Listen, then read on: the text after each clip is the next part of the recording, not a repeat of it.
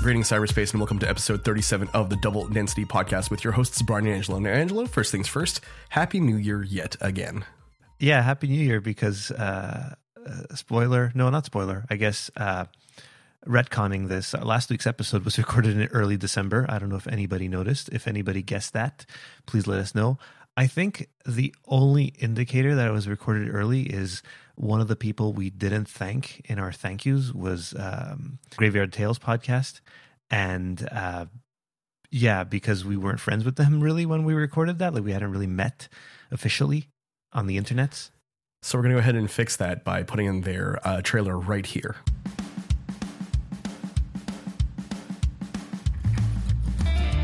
Good evening, everybody, or morning, or afternoon, or whatever. My name is Adam, And I'm Matt.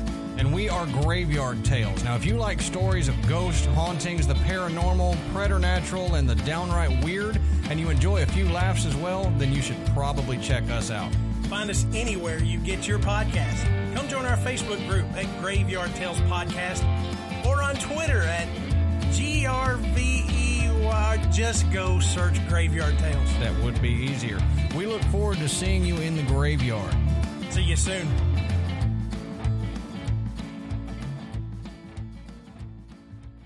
Great. So go give those guys a listen. So that way we made up. I feel like that makes it up for not uh, mentioning them.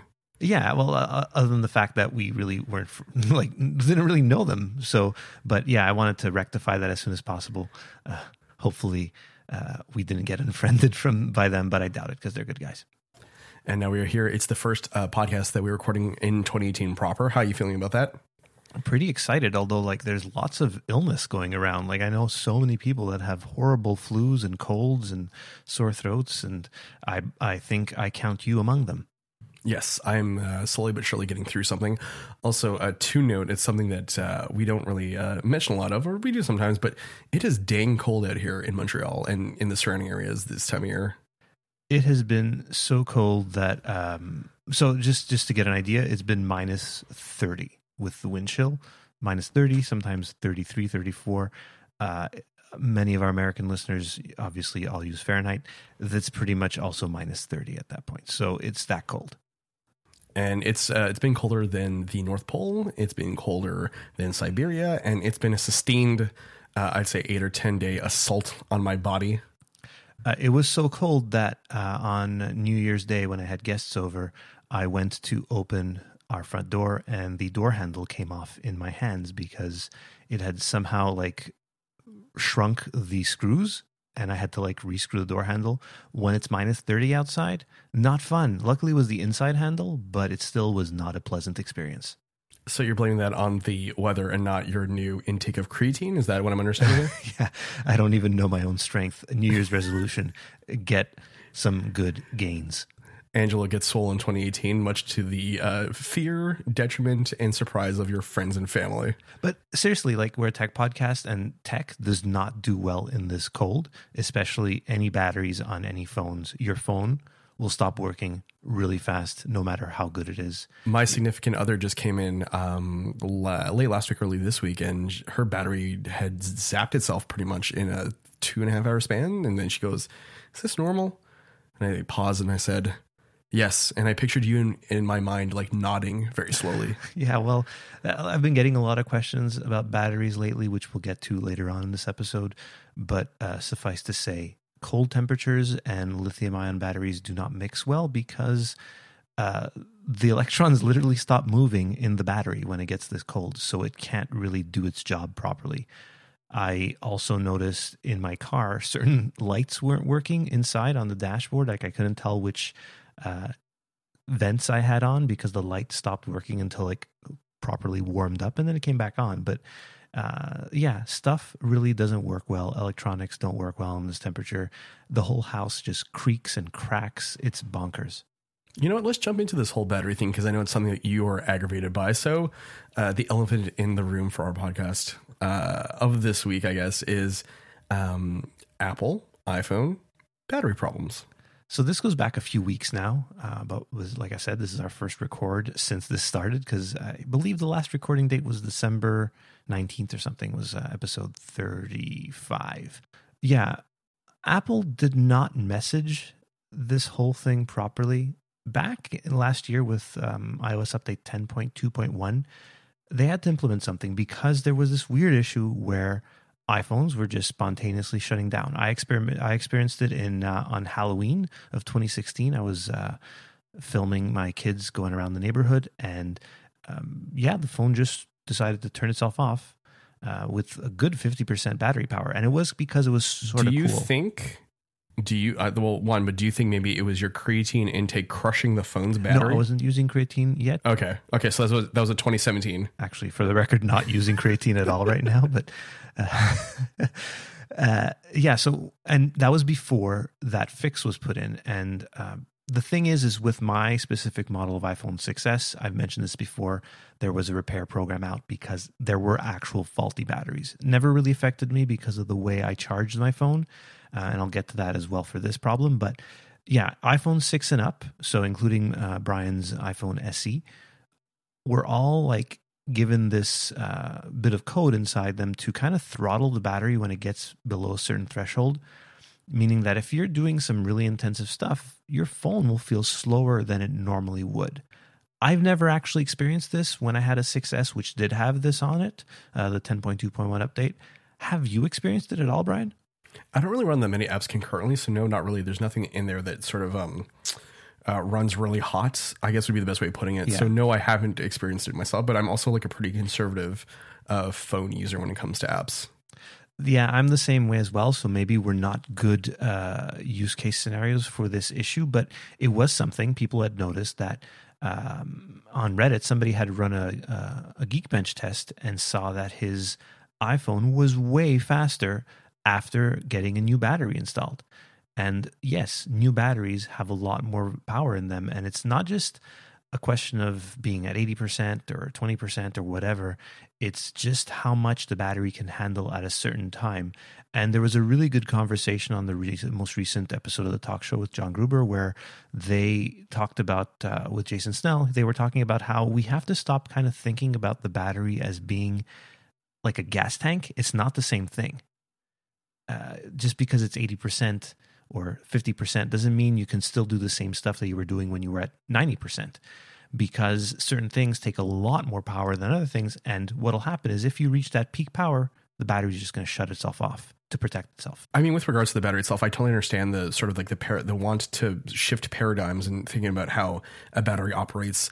Uh, what I take umbrage with, I guess, is the way in which uh, Apple has sort of uh, been silent about it until provoked publicly. Would be the best way of putting it. yeah they really dropped the ball on that totally And so I think like a lot of um, there is a lot of misunderstanding about how the battery works and how uh, Apple uh, put that code in to sort of throttle it and why. And you know, at the end of the day, it is potentially to the user's benefit, right?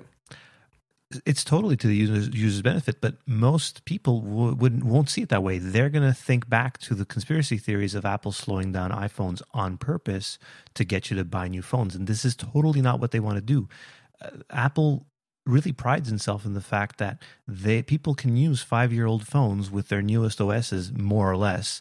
Um, right now, we have an iPhone 5s in the house that's working relatively fine with uh, for just for music and uh, basic apps and stuff. It's working fine. It's not super fast, obviously, but still works, and that's what their goal is.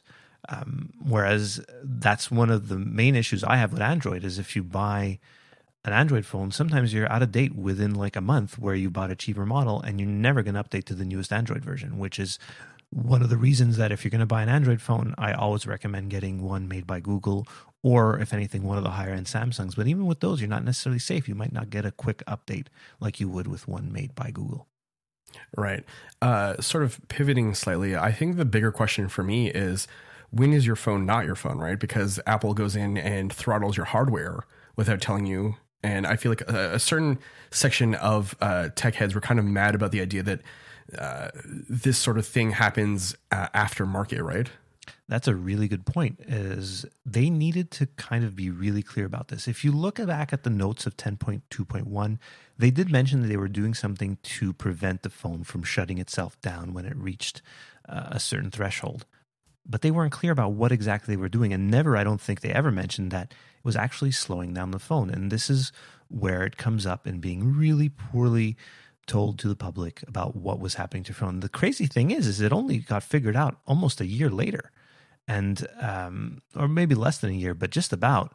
And they weren't good. I doubt they would have done this whole program if anybody would have not like if it wouldn't have been figured out. I totally agree with you. I don't think they would have done that uh, if anyone hadn't said anything. And I think it, it kind of raises the idea of right of like when you buy a piece of tech, uh, where do you end and the company begins, right? So, you know, for example, you know, Google and Amazon are warring right now, right? So Google has taken off YouTube on Amazon apps. Yeah, that's uh, it, it's funny. These companies are so childish sometimes, but uh, I guess it's all to make money, but the consumer always ends up losing out. Right. And I think that unfortunately, like as we continue, especially with this Internet of Things, right? Like the idea that you need connectivity in order to allow things to work um, creates this weird tension between consumer and company. Yeah, that worries me about the whole smart home things. Um, I, as I've mentioned previously, I installed some Nest, um, not thermostats, the uh, smoke alarm, the Nest Protect. And one thing I did make sure of is that obviously for a smoke alarm, even if I don't have an app that works or whatever, the actual smoke alarm itself works totally fine without anything but a local Wi-Fi network. So they don't have to call home to Nest or anything. They can, and they do on mine. For example, I have the Nest app, so it'll tell me if something's going on and I'm not home. But other than that, they'll still work as regular smoke alarms. And uh, it's one of the reasons I'm not too keen on buying a, a Google Wi Fi system. Apparently, uh, if it can't uh, call home to the server, sometimes it just goes down, from what I understand. I'm not sure the ins and outs of that. And maybe somebody can correct me if I'm wrong and that'll work like a regular router. But I'm pretty happy with the current router I have where it's just a router sitting on my desk and the only thing apple does with it is sometimes update the firmware and that's it it'll always just work as a piece of technology in the house do you remember a couple of years ago there was that whole uproar because microsoft wanted people to have their xbox on and connected at all times so i kind of like it kind of harkens back to that a little bit too oh yeah they they pretty much uh the xbox one lost to the ps4 before it even came out because of that weird uh sort of idea they had about how people would be able to play their games. And it really rubbed people the wrong way. And a lot of people that were Xbox fans kind of shifted over to becoming uh, PlayStation fans. Yeah, totally. And I think that like that's just I think an emblematic example of how we're shifting as a society in general, right? Like the idea of uh, I feel like we're moving from uh, a society of ownership to sponsorship. Oh yeah, that's a really good point. Like we don't own our music anymore. We uh, we don't really own any uh, TV shows anything I've bought on iTunes, like if iTunes disappears uh, from exact like movies, I mean, because iTunes Music you can download and keep, not Apple Music, iTunes Music, and uh, but stuff I've I've bought from uh, the iTunes movie store, which is very few things. Uh, if something happens to that store and I haven't downloaded and kept it on some sort of external hard drive, I'm never going to watch that thing. And the main way we watch those movies is on Apple TV, and that only basically streams, and that's it. Right. Do you remember um, uh, a couple of years ago, uh, um, Hideo Kojima had created a new Resident Evil with Norman Reedus, and there was a demo available for PT. Uh, sorry, it was PT. Yeah, it was PT. Yeah, it was PT. It was uh, and it was not a Resident Evil. It was going to be the uh, Silent Hill series, also by Konami. I have it on my PS4. I never deleted it. You can also sell that. Really?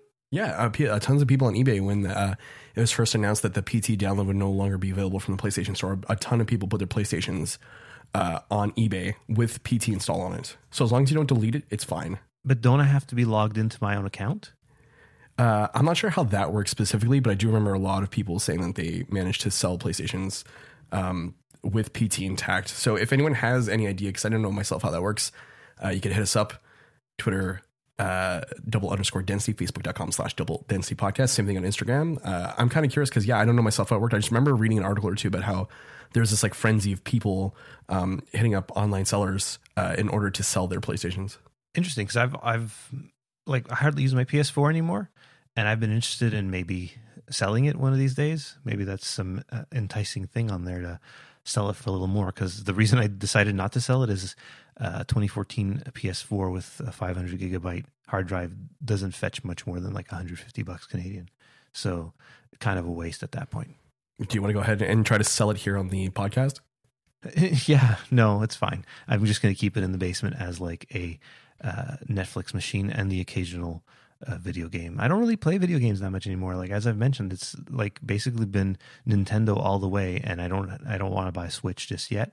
So while I do want to buy one, I can't just buy one. Like uh, it's Being a responsible adult is difficult. yeah, that's the thing. My like I've mentioned, my kids and well, my family wants to go to Disney World in the summer, and that uh, basically it's a Switch is five hundred dollars essentially in Canada if you want a Switch and a game and everything that you need to properly play the Switch. It Sounds like we got to launch you a GoFundMe page for this. Yeah, that would be such a waste of somebody else's money to buy me another a Switch. So no, thank you. It's fine. I'll hold off. Maybe there'll be a price drop this year, but I doubt it. Nintendo's like selling these things really well, and they're forecasting like an extra twenty or so million Switches this year. It's Yep. crazy. Yeah, it's a gigantic number. I mean, uh, the uh, ability uh, for Nintendo to push a console in 2017 is stupendous still. And I mean, the thing is that like they uh, did it right, unlike the Wii U, right? They launched right out of the gate with some really good games. Uh, I totally forgot about Arms, but I recently saw someone playing that on Twitch, so that was kind of fun. I totally forgot about that. I was like, you know what? I'd love to own that game.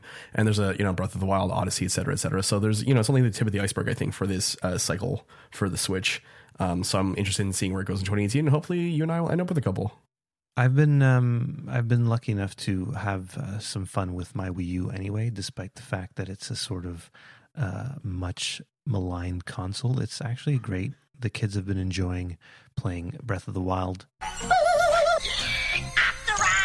Which way to go? Good.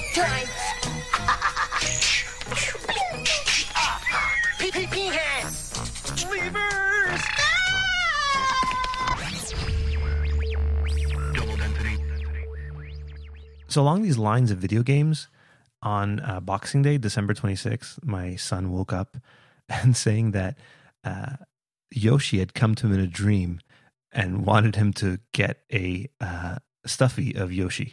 So an egg had popped up in his dream. It had hatched. Yoshi said, "Please get a stuffy of me for yourself." So uh, we went on Amazon and ordered him a cute little stuffy because we've sort of felt bad for him because my uh, daughter got tickets to go see uh, the ballet, uh, the Nutcracker. And we're like, oh, poor little guy didn't get this big a gift from anybody. So we figured we'd get him a fun little Yoshi stuffy. And he was extremely happy when it arrived a couple of days later. So what you're saying is you gave in to terrorists. Terrorists? Nolan? He's not a terrorist. Poor little guy. He was so happy. Maybe an emotional terrorist. Maybe, yeah, but he was so happy to get this Yoshi doll. He was so happy. And it was nice to just see the joy on his face. Did you get one for yourself? No. Not even like a body pillow. Oh my god, that would be so bizarre. The Yoshi body pillow, but I have to punch him in the back of the head like Mario. Right. Yeah. Well. Yeah. We, we talked about that a while back, right? Yeah, we did. That's Yeah. awful. Mario's not a great guy when he does that.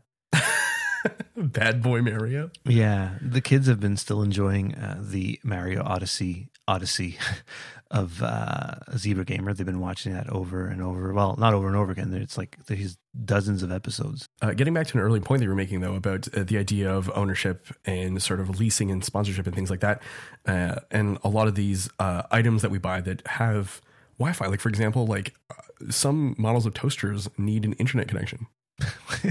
For what? You know, I for the time, I guess, to sync up.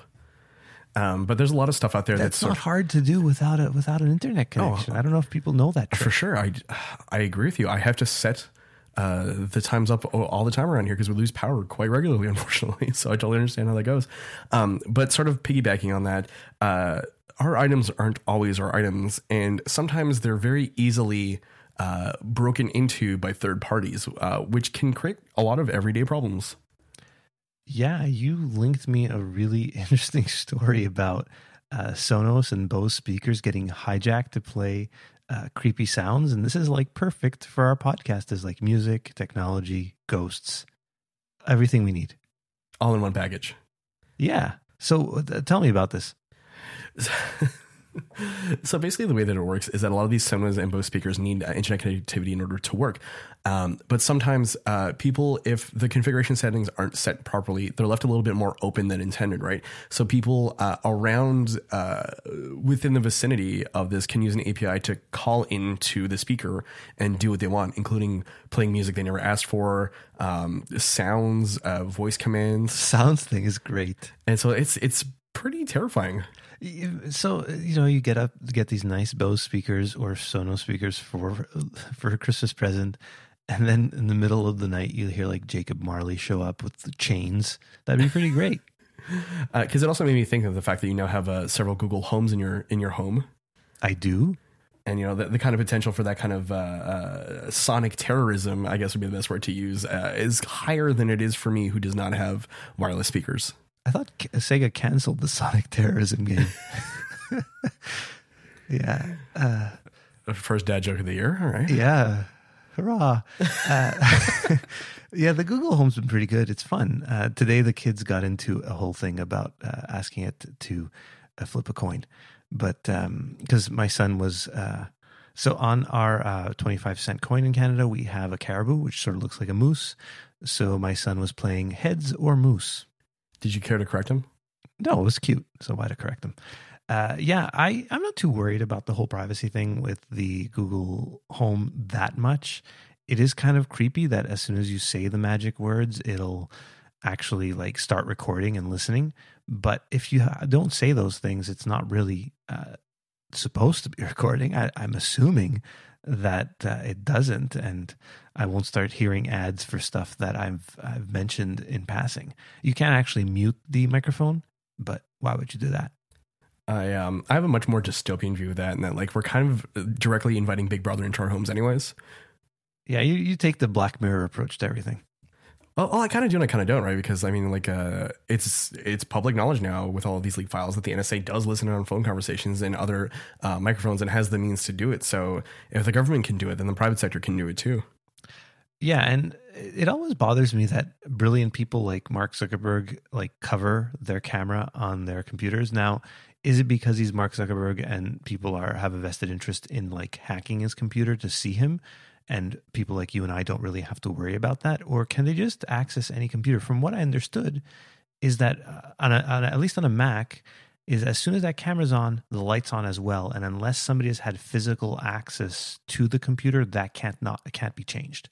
I mean, that's what we know publicly, right? So personally speaking, you know, informally, it could uh, be disabled. I mean, the thing is that like anything is possible and on the table, and that's kind of the one of the weird things I was thinking about. And I was talking, I think it was with you maybe last week about the fact that like no one accounted for how stupid and uh, petty man is with all these technological advances. So the idea of like all these uh, old school popular mechanics articles about how we were supposed to be by the 21st century uh, kind of fell to the wayside because of the idea that like we're using tech to tear each other down, not necessarily to bring each other up as a society. So a lot of this uh, surveillance stuff occurs.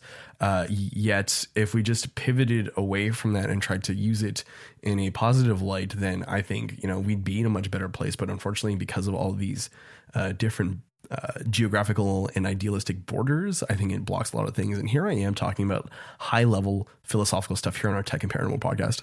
Yeah, look at you. And uh, the thing is, is without LS Tech, we wouldn't be able to do this podcast and have uh, all these people listening to us talk about how you hate technology and you just want to go back to cassette tapes. Yeah. So we'll be sending you a cassette tape of Double Density this week. If you want to mail us uh, in for a cassette tape, each cassette is twenty four ninety five, and it need to arrive on a single or double cassette. Uh, go ahead and send in a self addressed stamp as well as a fifteen dollar check to cover everything else apart from the twenty four ninety five. And does that go to Pueblo, Colorado? Yeah, I don't. I wonder if anybody gets that. I'm, I'm sure they do. They used to watch after school uh, TV shows, and everything was seemed to be in Pueblo, Colorado. Getting back to the topic at hand though the, the thing that scares me i think or the thing that sort of yeah i am a little bit scared by all this because the thing is that like it's all this imperfect technology and people spend their times uh, trying to break it instead of use it for better means right so i think that like unfortunately do i do view, things in a negative light absolutely do i have a reason to absolutely and i think unfortunately it's only going to get worse before it gets better I, I I tend to agree. I'm I'm sort of sort of staying away from a lot of the smart home stuff. Like I've mentioned, the the smoke alarm that's fine. It essentially is a regular smoke alarm that has some connectivity. Uh, but I, I kind of played around with the idea of getting a Nest Cam as well uh, for security. But then I realized, you know what, that's not a good idea. Uh, it's a camera in the house, and that can be easily hacked, if, from what I understand. Uh, smart locks, not interested in that just yet. I don't know if I trust that, especially you don't this- have an amazon key no, and especially with this cold. Like, do I want an electronic thing just pointed to minus 30 degree weather? I don't think so. hoping it'll work when you get home. Yeah, you, you'd wonder if you get home and then your phone dies because it's too cold, so you can't uh, use it with the app, and then your the whatever your pass key or the chip that's embedded in your wrist isn't working. Who knows? yeah, I mean, there's all these like kind of things that we never considered, you know, uh, five or six decades ago when we started thinking about the house of the future or the you know the workplace of the future. And unfortunately, like I'd love to have those rose-colored glasses and think that things are going to work out, but at this point, unfortunately, I think there's this precedence for people using things uh, that aren't necessarily malicious. Like for example, like this Internet of Things, right? So a lot of these. Um, uh, things like toasters and printers and things like that get used in botnet attacks. Of course, it's like a little tiny army of horribly protected uh, Wi-Fi chips that have that have no hope of ever getting updated, especially with that KRACK thing that came out a few months ago.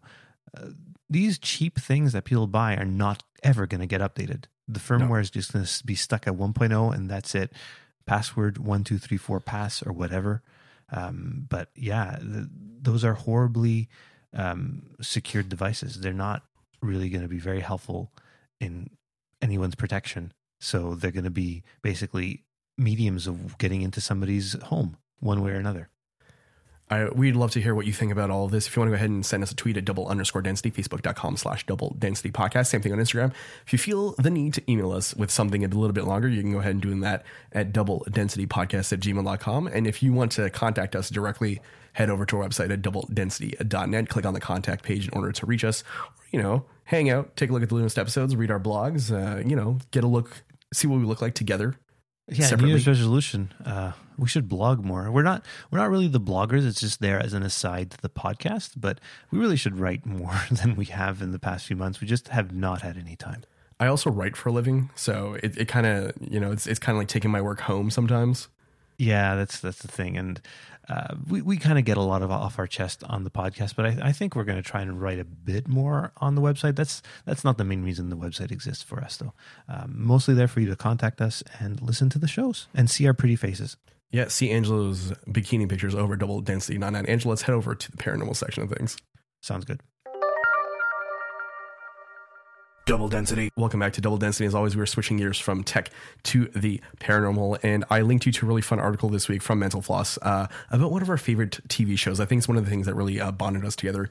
And um, it is a show that uh, stood large in both of our childhoods, I think. And that show that we were talking about is, of course, Unsolved Mysteries. Yeah. So Robert Stack, Skeptic Right. So one of the more interesting things, so it's the, the name of the article is 27 things you probably didn't know about unsolved mysteries. And one of them, of course, is that most of the uh, staff, as well as Robert Stack himself, were very, very skeptical of things. Basically, the, the show was mainly for um, unsolved mysteries in terms of like people uh, basically being kidnapped or uh, heists or like the one I the, the, one I remember the most was the um, Who's the guy who jumped out of the plane? DB, not DB Sweeney. DB Cooper. Yeah, DB Sweeney's the actor. uh, DB Cooper. Uh, he he jumped out of a plane or whatever, and never. Uh, he and his. Don't you find his um, what's that word? The, the drawing of him, the sketch. The sketch. Yeah, sort of makes him look like one of the Men in Black. Oh, for sure. Uh, uh, but yeah, he um, he stole money from a plane to finance the Men in Black, and uh, boom, we're tying everything together here this week but yeah, so things like that were the main reason uh, Unsolved Mysteries existed. Having bonded over Unsolved Mysteries, that makes it that much better of a show in my head that they didn't like just wide eyed believe into all the stuff they kind of mentioned. Although one of the ones that he really uh, thought was compelling, uh, Robert Stack, that is, was the um, abduction of the Allagash Four, which I'm sort of skeptical of that one because of a lot of the stuff surrounding, and one of them sort of saying that they he no longer uh, says that they were abducted, but that's a in- really interesting abduction case that we'll have to delve into in the future. I kind of really quickly wanted to touch on something else that I found really interesting. Uh, is that uh, so uh, during the DVD commentaries, and this is where they're pulling most of their information from. Uh, they mentioned that you can tell if the acting is bad uh, for a segment when there's a lot of narration, and then if there's a lot of acting, then uh, the producers felt that the acting stood up on its own, and that's tied hand in hand with early on. They tried to use a lot of the actual people who had things happen to them as the actors. They didn't have reenactments with actors like um, if you think about the the Guardian UFO uh, segment from Carleton Place Canada, they had the woman uh, Diane Labenek, I think, uh, act out her own uh, UFO abduction, uh, not abduction, but UFO uh, d- sighting. That's one of the one of the episodes we watched together in my office like six years ago. Yes. You made it sound like it's it's kind of some kind of secret thing that we were working on. That was uh, myself, uh, Brian, and one of our colleagues would sit down in our off in my office, uh, close the door, and put on old Unsolved Mysteries episodes from YouTube, and that was one of the first ones we watched. One of my favorites actually too because it's it's kind of local. Yeah, it's pretty local. It's uh, it's a case that I had never heard of at that point, and I guess I kind of remembered watching it on Unsolved Mysteries, but it was it was when I was like ten years old. So yeah. I mean, it's no possessed bunk bed, but it'll do. Oh man, that bunk bed, that bunk bed. It's so funny, and uh, I recently heard somebody mention it on another podcast, and it's like, yeah, that bunk bed totally stuck in my head. I'm I'm never gonna forget that episode. Why do you think Unsolved Mysteries was so popular? I have a couple of theories as to why, but I'd like to hear why you think that like it ran for ten seasons and like did consistently well in the ratings. because people love the unknown, whether it's uh, an unsolved murder or uh, a lost love or money that somebody uh, found, like is hidden somewhere, or more so, uh, the paranormal, UFOs, ghosts. Back then, there wasn't that much of an avenue to find these things. There were no true crime crime podcasts. There were no podcasts. There was no internet to speak of. So this was your only way to get this fix once a week.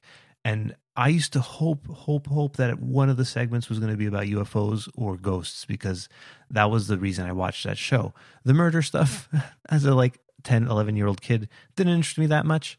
But uh, the ghost stuff, oh boy, did I like that. I also uh, so the weird thing is I feel like a large percent a, a reason why a lot of people really did enjoy Unsolved Mysteries is the participatory nature of it. So uh, not necessarily with the UFOs, the paranormal, and the ghosts and the miracle stuff, but uh, the idea that like you may able you may be able to help like solve a crime. Uh, you know, by calling in this phone number, you know, and like pretty much around the same time period, America's Most Wanted had started up. That was the catchphrase, though, of Unsolved Mysteries. Uh, maybe you can help solve a mystery. There you go. And it, you know, it should have been. It almost sounded like a reading rainbow kind of uh, a catchphrase. Like you can read a book too. You can you know convict to help convict someone. I wonder if anybody ever called in to like solve the UFO mysteries. Yeah, like a deep throat kind of guy. Yeah, yeah, I've got the star map. Come over. yeah. Tell Robert Stack I love him. Come over. the the amount of kooks they must have gotten. Like I would love to read an article by one of the people who had to answer one of those hotlines. Oh man, that's that's like a whole book. Oh, for sure. Are you kidding me? Day in day out, like. I, you know, uh, then especially in the nineties. Remember, like there's like this big rash of like letting psychics in on crime scenes. That still exists. I, I'm pretty sure people let psychics in on crime scenes, and they think that they help, whereas even the psychic probably thinks he or she is psychic, but in fact they're probably just intuitive detectives. Like uh, they have like an innate ability to actually solve a crime, and they should have gone into crime enfor- uh, crime enforcement, law enforcement. crime enforcement. The oh gosh, that'd be like a like what are you like a a murdering uh, like doorman?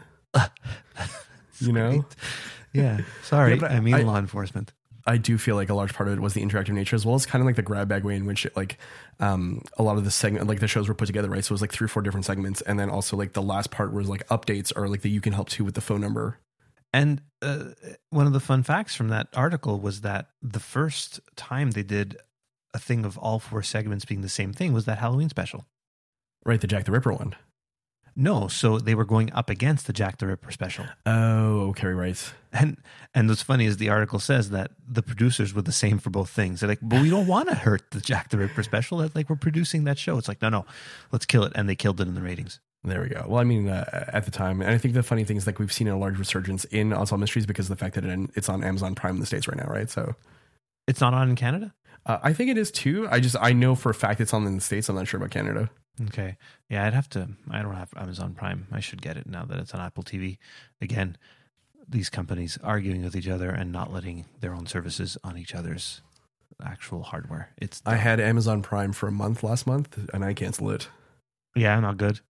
Well, okay, so what had happened is that Amazon had this scheme, and I'm not sure if it's entirely legal, but they were offering um, SNES Classics up for sale, but only for Prime members, and there's only a select number of them. So I'm not sure if it was like a bait and switch in order for, to get people to sign up for Prime or not. Um, but this had happened Black Friday week, and so I was like, you know what? They offered me a free month trial, so I decided to go for it. And the uh, first package I ordered was in stock from Amazon and took nine days to arrive here. Wow, that's good. Prime. Yeah. The second one is, and we've talked about this before, but the local shipper Intelcom, uh, it took them 10 days to get my guaranteed two day package to me. Meanwhile, uh, I ordered the Yoshi thing on the Tuesday, not Prime, free shipping. Got it on Thursday via Canada Post.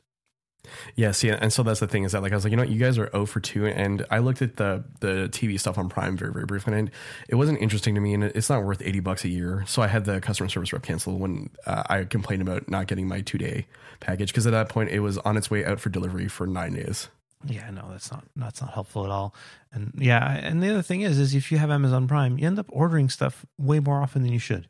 Yeah, because there's no uh, like in Canada it's a thirty five dollar uh, minimum for for shipments. I usually like like pile up stuff that I need to order. Once we hit that thirty five dollar minimum, we order. But this has nothing to do with the paranormal, Brian. This is like a deviation back into tech. This is consumer complaints and gripes for 2018. Uh, speaking of 2018, uh, let's get into some predictions for 2018 in terms of the paranormal. yeah, this was kind of our main thing we wanted to talk about tonight is just sort of predict what's going to happen in the paranormal. And um, I don't know if you know us by now, but uh, we're probably going to be wrong on all of these things. And uh, it's all just in good fun. But maybe we'll get something right. What do you think? Yeah, it's like that Wayne Gretzky quote: "You miss 100 percent of the shots you don't take." Right. So if we're not going to throw anything up there, then we're not going to get anything right. So uh, you have a really interesting thing, and I think we've talked about it two episodes ago in terms of like um, Tom DeLonge, Disclosure, the To the Stars Academy, all of this sort of like news leaking about Disclosure, um, and a lot of like f- former. Uh, officials in various uh, levels of government coming out and saying like yes there are unknown things we're not sure what they are et cetera et cetera So this is like a less jokey thing and, and more probably realistic is that UFOs are going to start getting more and more and more interest in mainstream media like slash real news. And uh, yeah, look at just look at the how big paranormal podcasts have been in the last year, unless it's just me and you because that's what we like. But I feel like these shows have gotten a, a huge following and people have a, a true interest in UFOs. It's it's a fascinating thing. It's like if something from outer space is visiting us, like that's the biggest news story there there's got to be. But oh yeah for it- sure Like again, since Uh, sliced bread yeah, since sliced bread. But uh, again, I don't think that's actually happening. But uh, I really hope it is. Well, I don't know. Do I hope it is? Maybe not. But uh, if it would be for if it would be proven true, um, I'd be pretty interested. What would you say if like uh, you were one of the chosen first people and an extraterrestrial came to your door? I'd say you're not real. Get out of here. You just close the door. Yeah, just slam it. Just, I don't need your. I don't need. I don't need your. your what you're offering. Whatever Uh, you're no. selling. Yeah, I don't know what I would do. Uh, I'd be horrified, and then I'd ask them to come on the podcast so we get more listeners and maybe some sponsors. There we go. That's the important thing. Just, I just want to sell out, Brian. I, I do think this will be an interesting year in terms of UFO disclosure, and I I, I don't know where it's going to go. And as I was saying two weeks ago, I'm not sure uh, how things are going to progress. I know that they will be progressing. I'm just not sure in which direction they'll be going. If a lot of this will get discredited, if a lot of this will get validated, who knows, right? Because the idea now is that people are just the big thing too is uh, making that jump from like we're not sure what it is to it is uh, alien in nature, right? Because right now there's a lot, and people are making that conclusion of jumping into like this is alien stuff, but it's not necessarily alien stuff. It's just unknown. I, I like your uh, sort of hypothesis that it's it's disinformation for actual um, classified vehicles of the U.S. government. Oh, for sure. I like um, or yours, which is time travel. Yeah, that's a little less uh, realistic, but be pretty cool if it was. uh, next on the list is something that you wanted to uh, talk about. You think that uh, maybe, perhaps, UFOs will gain traction due to the uh, president of the United States. Yeah, this is more jokey, but if if he sees a story on on on the television that he says he doesn't watch, but he does watch a lot of, uh, and he gets interested in this whole UFO thing, it could blow it wide open, and uh, he could be the true savior of disclosure. Well, here's to hoping. I think. I think at this point he's gone to war with everyone in Washington, and you know, uh, as well as like pseudo war states with um, several other countries in the world. So what's to get him? What's to stop him from really uh, trying to instigate war with uh, space beings? Well, the problem would be that uh, he'd have to bring up the the Podesta emails again because that's a lot of the stuff he talked about. Right, and I could definitely see that happening. Unfortunately, yeah. But uh, let's not go too far into politics. Uh, but it'd be it'd be kind of interesting if if the actual president takes n- uh, interest in UFOs because it's been on TV, and uh, I mean previous presidents have had interests uh, in Well, UFOs, especially Carter. ha- yeah, but it hasn't. You know, that was in the seventies, so it has it didn't have the, the traction it has now. It's just so easy to get this information online. The problem is it's easy to get bad information online too. That's that's that's a major problem, well, unfortunately. yeah, for sure. Especially if you spend most of your days on 4chan. oh God, Yeah, uh, I, this is neither here nor there. But I was kind of I was kind of reading about all of this uh, uh, QAnon stuff and going down the rabbit hole of the people who were like formerly uh, part of PizzaGate, uh, and then like they've gone down this even darker hole of the deep state. And it turns out that thousands of people are alive and well and have been arrested. Um, but are walking around publicly. A- Anyways, it's just it's a mess. But let's not get into that. I want to talk about Bigfoot. all right, let's see what this is about. I think 2018 will be the year of Bigfoot, and here's why. I think that thanks to global warming, the Bigfoot's place of living is now ruined, and we'll be seeing a lot of them coming out more into the public. That's actually a really smart hypothesis, Brian. I'm going to throw it out there. I know. I thought about this for a while. Brian Hasty, Bigfoot investigator. A Bigfoot hugger. Like, let's be honest. These are, they have love inside of them. We just haven't been able to reach them because all we do is shoot at them or bury them. I just had a horrible image in my mind of like some poor emaciated Bigfoot walking around, no food for him. That's really sad. the snow uh you know like uh yeah i do i do think that like the way that things are shifting if there's a time to see bigfoot or like uh, you've also heard about the idea of like giants right living on the earth that we haven't seen. Well, yeah, that's actually on our to-do list of the um in Italy. There's there in, in Sicily. There's giants that are buried there, and it's the whole thing that, w- that I do eventually want to talk about. But yeah, that's that's something that would be super fascinating. They say that they have these skulls of these giants. Nobody's actually proven anything, but it is something that's interesting. But I didn't realize you said they may be living among us now. yeah there's a, a school of thought as well as uh, several people who do um carry the theory with them that giants do live amongst us we just can't see them Oh, geez, so they're like, are they like the predator? they're kind of like vibrationally different than us so they inhabit the same place as us but we can't see them Okay, I've never heard of this. You're gonna we're gonna have to definitely talk about this in that giant episode. I'll find you a link or two, but yeah, there's a lot of people who believe that. Anyways, I do feel like Bigfoot might be uh, our big feet, you know, because there's multiple uh, Bigfoots So- coming out of the woodwork. No, is it Bigfoots or Big Feet? I don't think I'm it's going big, big feet. feet. I'm going no, big feet. no. Okay, explain to me why Bigfoot is called Bigfoot. Is it moose or meese? Is it uh, no, well? No, no, hold on, Mooses. back up. Why? Do they have one foot or two? They have two, but it's one big foot. He's the big foot. It's not like it's not like his it's big feet. Uh, I'm gonna call him Big Feet from now on. No, it's it's one big foot, several big foot, one moose, several moose. okay. Let me look up the etymology. All right, yeah, really? The internet uh, is telling me that the origin of the word Bigfoot is uh, so named because of the size of its footprints. Yes, okay. We uh, that I, I totally agree with. Right, but footprints multiple? Okay, but what does it say about multiple? like the how many does it say big foots or big feet or big foot? It says big foot. Okay. My apologies. I don't understand. what the heck? I just freaked out. I thought it was my smoke alarm going off. It was the Google Home. Uh, hopefully, you, it carried through on the microphone. It scared Oh, me. dude, I heard it. Yeah, that was super freaky. Yeah. So, uh, wel- welcome the Google Home to this episode. Jeez. First it was Lollipop, and then it was Siri. Now it's it's Alexa.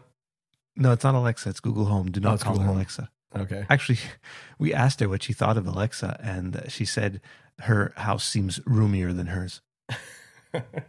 Anyways, getting back to the argument at hand, if you believe that we should change the word Bigfoot to Big Feet due to the fact that this mythical creature has two feet, go ahead and tweet at us double underscore density, facebook.com slash double density podcast, or Instagram at double density podcast. Anyways, so Bigfoot uh, sa- or Big Feet Sasquatch. Uh, also, the uh, Abominable Snowman, which is more so Asian in nature, uh, might be making an, an appearance this this year, I think. The Yeti. Yeah, with like, you know, the way that the global terrain is shifting. That'd be pretty interesting. Uh, I, I I like this idea. This is actually another feasible um, idea that Bigfoot may be coming out of the woodwork, so to speak. How do you feel about ghosts? I, I like ghosts, but I don't think there's anything supernatural about them. I think it's all some sort of thing that's based in science, either magnetic fields or some sort of. I, I really don't think they're spirits of the dead. I don't think that. Now, I could So there's no hot ghost trend for you right now for for 2018. I don't know. The thing is, is we have our friend Rob who's done some really interesting investigations, and he's had some crazy experiences that I, I think we'll have to talk about him, uh, talk about those experiences the next time he's on. But I'd like to get his take on this. But it's really interesting what happens with ghosts. But I don't know. They're not. I think Bigfoot's hot right now. Bigfoot and UFOs are the hot ones. Two words for you though for 2018: sassy ghosts. Sassy ghosts. Yeah, Like how so? they're done with your stuff. They're done with your attitude. They want you to get better. They- Are they disembodied voices that just speak up out of nowhere? Absolutely, and they they give you the truth whether or not you want to hear it. Pretty interesting. It's like a paranormal boot camp. So, well, okay. So, paranormal boot camps, uh, paranormal investigators of 2018. Do you think Logan Paul is going to become a paranormal investigator Oof. after what he's done this week? Because I think he's about to get haunted. Oof. Not only haunted, but he's going to get slammed by uh, a lot of like physical entities. So, in case you're wondering, what we're talking about is uh, a premier YouTuber. Uh, and I say that with disdain because I, I think he's just annoying. Uh, Logan Paul, I think he has 15 million subscribers. So that's like three times the amount of subscribers as like some good YouTubers have, like uh, like Casey Neistat or MKBHD. But anyway, he went to a um, national park, I guess, in in Japan, Yeah, the base of Mount Fuji. and he actually filmed a dead body. Somebody had committed suicide. They found it. They found the, the person, and he filmed it and put it on YouTube. Well, not only that, but he's making jokes like in front of the body, which I thought was like the most inappropriate thing. I I did not watch the video. It's no longer up, and I wouldn't have watched it even if it was. But yeah, he's wearing like a stupid hat too. He's he's dumb. It, I, I, the worst part is I think that like um his fan base is largely juvenile, right? So like ten to thirteen, I think would be like a safe kind of uh, zone to give. And unfortunately, to a lot of ten to thirteen year olds, Logan Paul is a cool guy. And and this is why I want to keep my my children away from YouTube. Not even the fun parts of YouTube, the unboxings and the the Paw Patrol murder sprees. There's so much crap on there, and Logan Paul is like at the top of the heap. Yeah, it's unfortunate the way that he decided to use uh, uh, someone's suicide as publicity because uh, no matter how much he says that it wasn't uh, for the money, uh, I don't agree with him because of the fact that the secondary benefit is that he has more eyeballs on him than ever at this point. Yeah, but um, I'm I'm I'm making that prediction. He's going to try and go into paranormal investigations. Like he's going to have at least a few paranormal videos because they're probably going to be hot with the preteens. I do think, unfortunately, he may try to be a paranormal investigator, and I think it's going to go really sad, real sad for a while, and then a bunch of gullible teens will believe in what he's doing and keep financing his operation. Oh, he'll have plenty of videos that are in night vision and will be a lot of what was that? What's that? What's that noise? So UFOs, Bigfoot, ghosts, Logan Paul. Are we missing any of the other cornerstones of uh, ufology, like predictions, like Nostradamus, I guess, mummies, Well, we're making the predictions. exorcisms? Yeah, that's something we haven't covered too much, but I think that's on our list of things to cover because of the Father Malachi book. Which I'm very slowly making my way through. Well, it's like me with the Area 51 book. Um, sort of speaking about that though, I was recently I went down a YouTube rabbit hole, and there's a lot of these like um videos from the late '80s, early '90s that teach law enforcement how to deal with Satanism and like like kids trying to do exorcism stuff, and it's it's laughably bad in the way that it's it's it's portrayed. You'll have to send me some links. Maybe we'll po- post them in the show notes. Yeah, but if you ever watched one, you you'll understand uh, the joy I get from a lot of these. And if anyone out there has uh, seen one or sat through the entire, usually they're like they're like forty five minutes to an hour. Oh my god, Uh, that's they're way too long. Oh, they're incredible. They're incredible. Like a lot of them have uh, interviews with quote unquote for, former Satanists. Uh, which uh, very questionable, very questionable. But yeah, um, I mentioned that because of the fact that in the preface to Hostage to the Devil, uh, Malachi Martin does talk about the rise of Satanism in the United States in the 70s and 80s. And it was a real thing. Uh, I think those numbers are hyperinflated. He was saying like tens of thousands. I don't know. I know. I know. There's a a, uh programmer at Pied Piper who's a Satanist.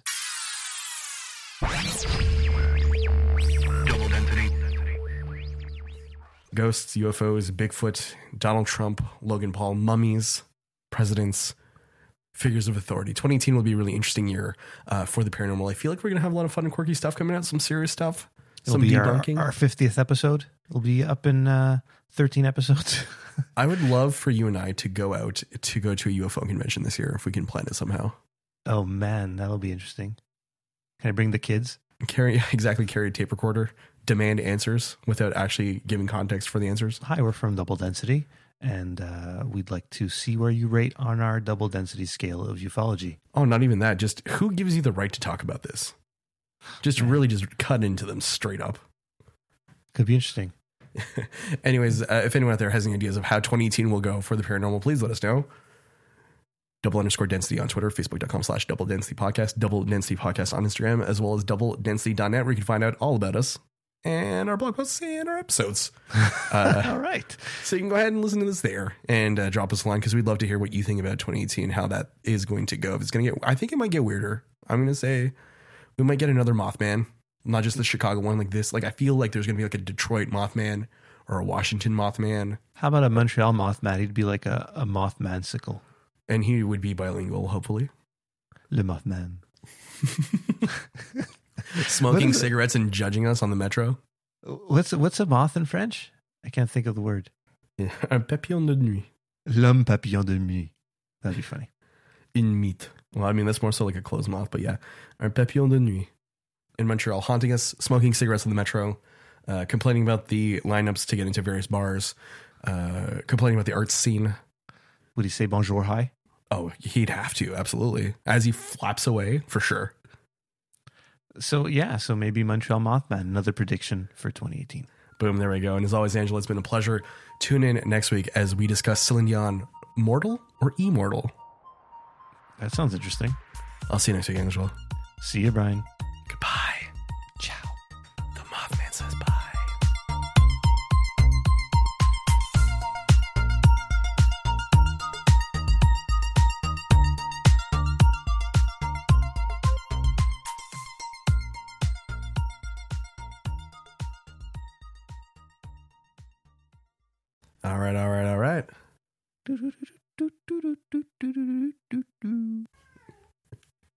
Did hear I- that? That was a cat.